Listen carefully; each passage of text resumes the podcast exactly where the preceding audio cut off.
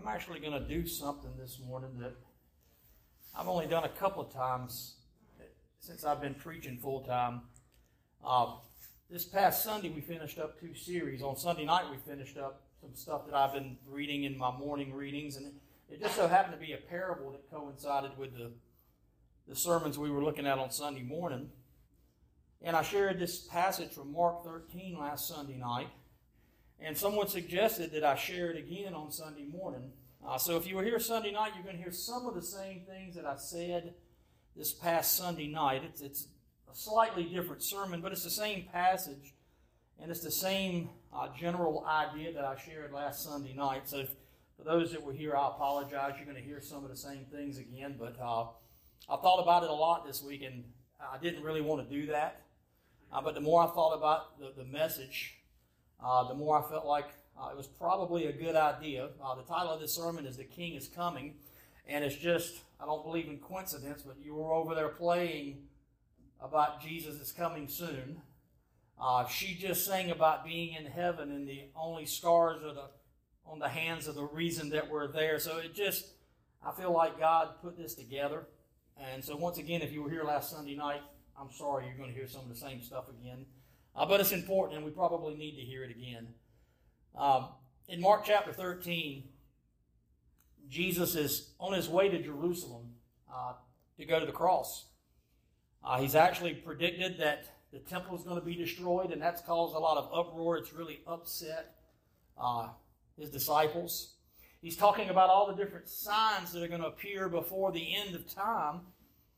And there's going to be persecution and there's going to be tribulation for those who are followers of Christ. And he's like, you need to pray that you'll persevere, that you won't have to go through all this stuff. And right about verse twenty-four, right before we start reading our passage this morning, he says, it's going to get really, really bad. There are going to be all sorts of horrible things going on in this world. And then I'm going to return. He talks about the coming of the Son of Man, and that's the second coming, when he returns. And finishing up chapter three, and this is, we're going to read verses thirty-two through thirty-seven. He says, concerning that day or hour, no one knows. Because he just talked about the temple being destroyed, and his apostles were asking, when is it going to happen? How will we know? How are we going to know when this is going to take place? And he says, no one knows. He says, neither the angels in heaven nor the Son, but only the Father. He says, but watch, be alert, for you don't know when the time is coming. And then he tells this parable. He says, it's like a man on a journey who left his house, gave authority to his servants, gave each one his work, and commanded the doorkeeper to be alert. Therefore, be alert, since you don't know when the master of the house is coming, whether in the evening or at midnight or at the crowing of the rooster or early in the morning. Otherwise, when he comes, suddenly he might find you sleeping. And what I say to you, I say to everyone. And he repeats it, be alert. I don't know if you heard me, but I was singing along and she was playing Jesus is Coming Soon. We don't know when it's going to happen. Now, I've been hearing that my whole life. I can remember being a little kid, about ten or eleven years old, and I was terrified. Because I thought that at any minute, Jesus was going to come back and I might not be ready. I used to be scared to go to sleep at night, scared I might die in my sleep and not make it. One of the worst prayers I ever remember being taught was that, now I lay me down to sleep, I pray the Lord my soul to keep. That terrified me.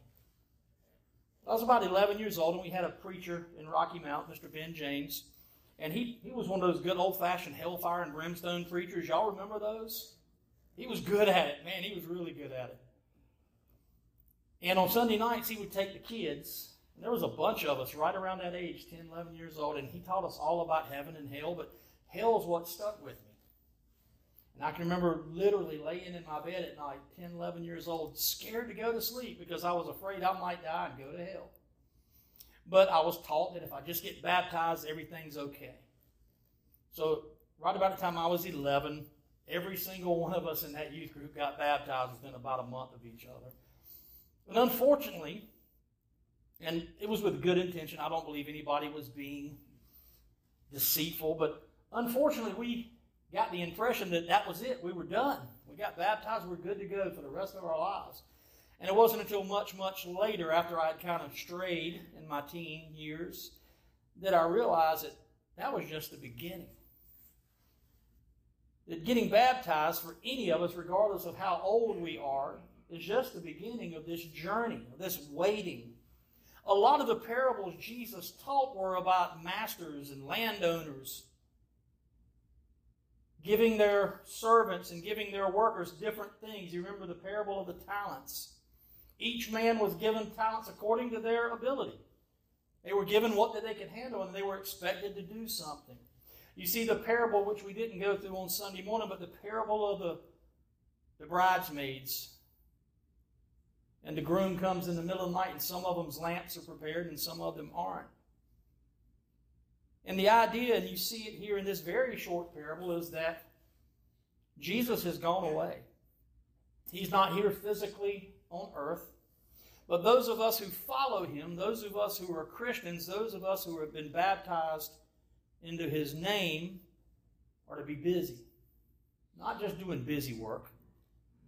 Not trying to earn our salvation. That's already been taken care of. That's why he has those scars in his hands and his feet. But we've all been gifted. We all have abilities based upon what God knows we can handle. And God just expects us to be doing kingdom work. Whatever it is he has gifted you with, that's what he expects you to do. Use your kingdom gifts. Use your spiritual gifts. Use your time and your resources to the best of your abilities. Romans twelve, Paul begins by saying, your lives are living sacrifices. Everything that you have, everything that you are, is to be used in service to Jesus. There were four points I made last Sunday night. I'm actually going to rearrange them a little bit this morning. But the fact is, is Jesus is coming again. He is coming back. The King is coming. The fact that the Messiah was going to come is both a historical event and a prophetic event. The very first prophecy you see about Messiah is in Genesis chapter three. God has come down. Adam and Eve have sinned, and he's got Adam and Eve and the serpent there. And he says to Eve, he's like, I'm going to put enmity, enmity, hatred between your offspring and the serpent, and that was Jesus. The very first prophecy about Christ is there in the garden. You see passages in Isaiah, and Isaiah is full of them. Isaiah chapter seven says, the virgin will conceive and bear a son. In Micah chapter five, the prophet said the Messiah is going to be born in Bethlehem. And that little baby was born in Bethlehem and laid in a manger. It was the fulfillment of hundreds of prophecies that the Jews had been given. And unfortunately, the majority of them missed them. They didn't catch it. For us, that's history, but that was an event in Scripture that was pointed to time and time again. And then Jesus went to the cross. He was buried and he rose again, just like he told them over and over again through the three years he was ministering. He told his followers, the Son of Man is going to be betrayed. He's going to die. He's going to be buried. He's going to rise again. And so it's somewhat astounding that when it actually happened, they were looking around going, I wish we'd have known. He had told them. Even on the, that Sunday morning when the ladies went down to the tomb, they weren't expecting an empty tomb. It wasn't until the angels asked them, what are you looking for the living for? Jesus' first coming was a prophetic event that was fulfilled, and for us it's history. As Jesus was in the upper room in that discourse in John, he's like, I'm going away, guys, but it's good. I'm going to go prepare a place for you. But if I go to prepare a place, that means I'm going to come back. The first time Jesus came, he came to save. And he did, he tell, did tell an interesting story one time where he said, I didn't come to bring peace but a sword. This is the Prince of Peace that said that, but what he was trying to help them understand is that if you follow me, you're going to make enemies here on earth. Your own family may hate you. I'm going to turn house against house, brother against brother, father against son. But ultimately he came to save. One of the most beautiful illustrations of that is when he is dealing with the woman caught in adultery. And they're ready to kill her. They have stones in hand ready to kill this woman. And he kneels down and writes in the sand. And eventually they all go away, and he looks up. He's like, where are your accusers? Aren't they here? And she says, no, Lord. He says, well, I don't condemn you either, but go and sin no more. Jesus came to save the first time. John three, sixteen and seventeen. We know that passage. We know it well. God loved us so much, he sent his Son, that whoever believes in his Son will not perish but have eternal life. For God did not send his Son into the world to condemn the world, but that the world through him might be saved. Jesus hung on the cross, and as he was dying, he looked out and says, Father, forgive them. They don't know what they're doing. He looked out and he says, it is finished. The work I came to do has been accomplished. And then he rose from the dead. And then he ascended and went back to heaven. They're just standing there watch, watching as he goes away. And the angel says, why are you here? He told you this was what was going to happen. He told you he's going to come back the same way, so go out and get busy. He told you what to do. Matthew, at the very end, he says, go into the world and make disciples of all nations, baptizing them in the name of the Father, the Son, and the Holy Spirit, and teaching them these things that I have taught you. And that's where we are today. The first coming is history. History and prophecy. The first time he came, he came to save, but he is coming again. But when he comes again, he's coming to judge. Some of the most frightening passages in Scripture are in the book of Revelation, where it talks about this conquering king coming with an army behind him, and he's going to destroy all of his enemies and put them under his feet. And for us, that is prophecy. That is still in the future. This passage isn't up on the screen, but if you want to turn to Revelation, Revelation chapter twenty. And think about the difference between Jesus' first arrival and his second. In his first, he was born to Mary and Joseph, put in a stable, in a little place called Bethlehem, and shepherds showed up. Very meek, very humble, missed by the majority of creation. But when he returns, in Revelation chapter twenty, verse eleven, the Apostle John's trying to capture everything he's seen. He says, I saw a great white throne and one seated on it. Earth and heaven fled from his presence, and no place was found for them. I also saw the dead, the great and the small, standing before the throne, and books were opened. Another book was opened, which is the book of life, and the dead were judged according to their works by what was written in the books. The sea gave up the dead that were in it, and death and Hades gave up the dead that were in them, and each one was judged according to their works. Death and Hades were thrown into the lake of fire. This is the second death, the lake of fire. And whoever's name was not found written in the book of life was thrown into the lake of fire. And when you look at all of Scripture, there's only one way for your name to be written in the book of life. And that's to put your faith and your trust in the Lamb, in Jesus.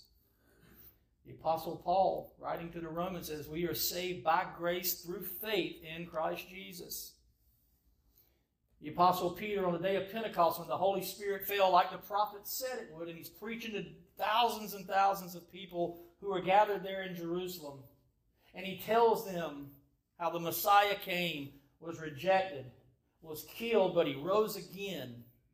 And now he is all-powerful, King of Kings. They said, well, what do we need to do? It says they were pierced to their hearts. They were terrified. What do we need to do to be saved? Because if he comes back and things haven't been fixed, we're in trouble.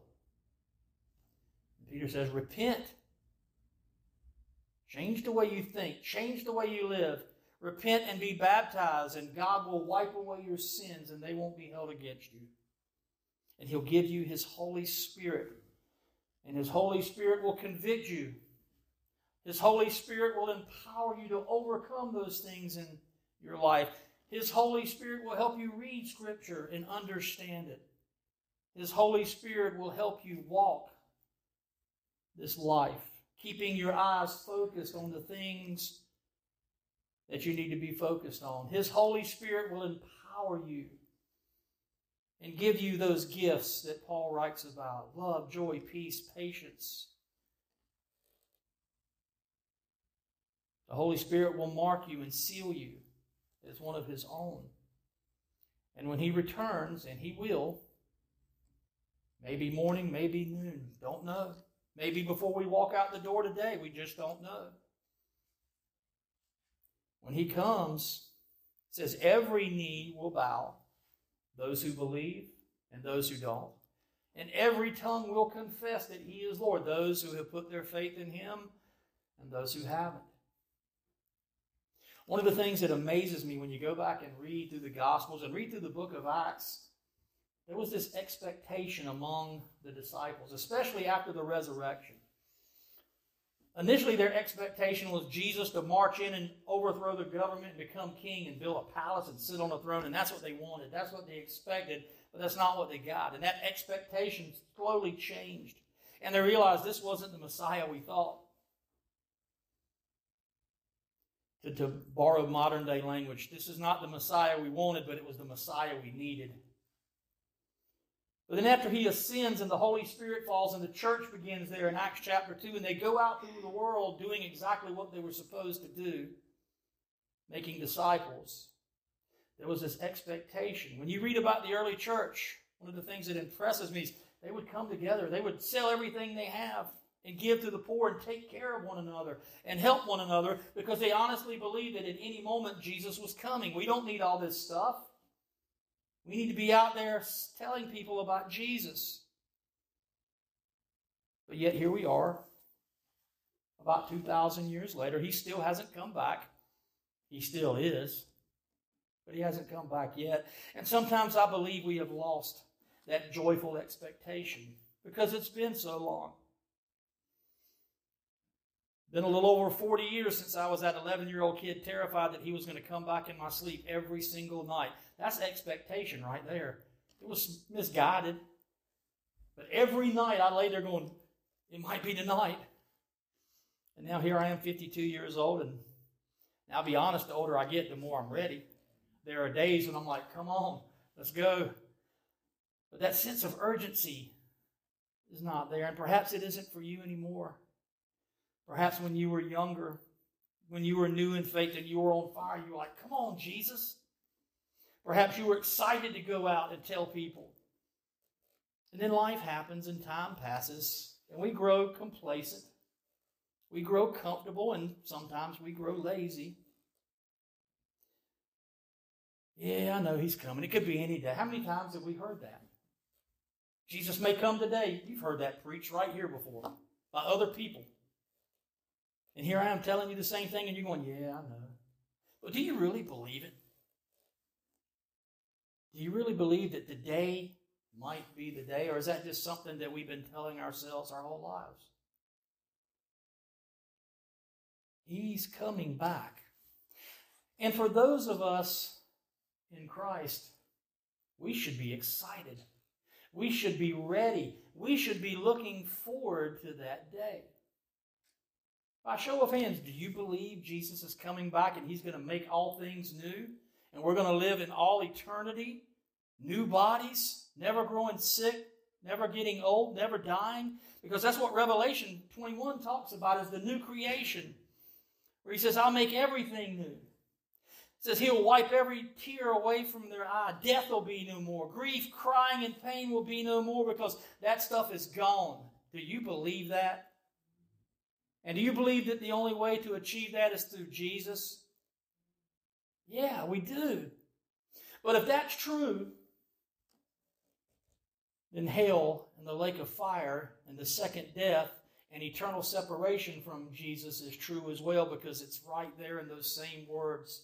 If we believe that Jesus is the only way, and He said it, I'm the way, the truth, the life, No one can come to the Father except through me. If we really believe that, and we are thankful that we are saved through the blood of Jesus, and we have that to look forward to, what do we think about those who don't? And I'm not going to ask you to raise your hand, but I want you to ask yourself this question and be honest. Do you know at least one person, just one, out of however many billion people on this planet, do you know at least one person, perhaps it's a family member, it's a friend, a coworker, do you know one person that if Jesus came right now would be in hell? Can you think of just one? And that's not being judgmental, that's judgmental, that's being honest. Do you know one person that needs to know Jesus died for them and that they need to make that decision to accept him? Do you know just one? Do you believe that they really are going to hell if they don't do something about it before Jesus returns? If you believe that, have you told them?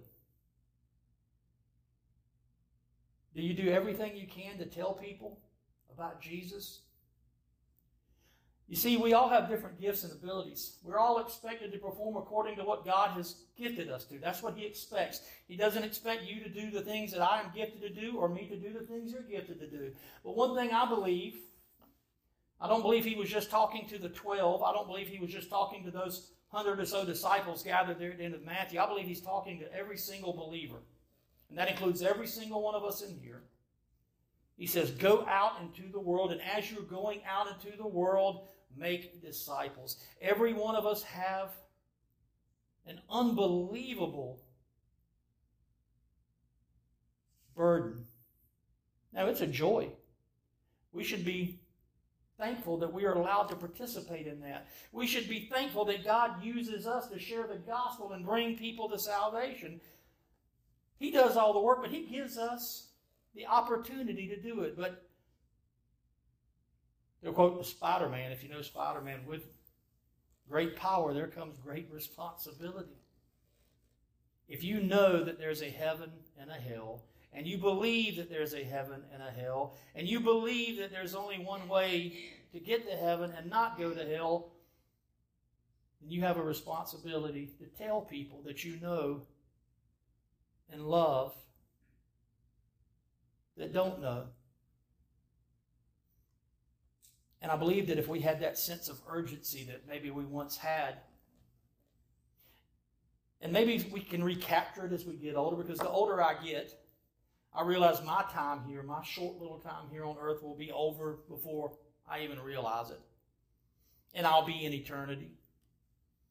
And I'm glad that when I stand before Jesus, the only thing that will matter is whether or not I believed in him and that his blood covers me. But it does say that we will be accountable for everything that we said. I, I do believe that there are rewards in heaven and that you can lose your rewards in heaven. And, and maybe that's something we'll look at in a Bible study. Salvation, that's a free gift. But we have a responsibility as believers if we really believe. And this is something only you can ask yourself. This is only something that you can do every day. When you're talking to people, when you're spending time with people, you have to ask yourself, does this person know Jesus? You have to ask yourself, am I going to tell them? And sometimes we're scared to do that. We're scared we won't have the right words. We may be embarrassed. We may not feel like we can do it, but it is a pretty simple message. And we have the Holy Spirit inside of us to help us. And I admit, I haven't done a great job of it in my personal life in my fifty-two years. But our challenge, and this is how I'm going to close, our challenge every single day until Christ returns, we're supposed to be busy doing kingdom work, using our gifts, using our abilities. And one of the things we're supposed to do is tell others. If you played the lottery and you won, what was that big last one, a billion dollars? If you won a billion dollars in the lottery, would you call people and tell them? Would you let people know outside of your close? I see, no, I wouldn't tell everybody, but If I want a billion dollars, I'd be on the phone to my mama, wouldn't I? I tell people that I, I loved and trusted. If something good happens to you, people get on Facebook and Twitter and all those other things and just tell the world, people they don't even know about, things that eternally aren't that significant. But how many of us are as excited about the fact that we were lost and now we're found? We were blind, but now we see. Use your gifts and abilities. Use every opportunity you have. You don't have to preach a sermon. You don't have to lead a Bible study. You know the best way to show people is live it. Live it. And tell people. And it may seem silly at first, and I'm still working on it outside of my job, just talking to people every day. Sometimes it's, it seems a little odd to say, hey, Jesus loves you. And not be funny, and just be serious.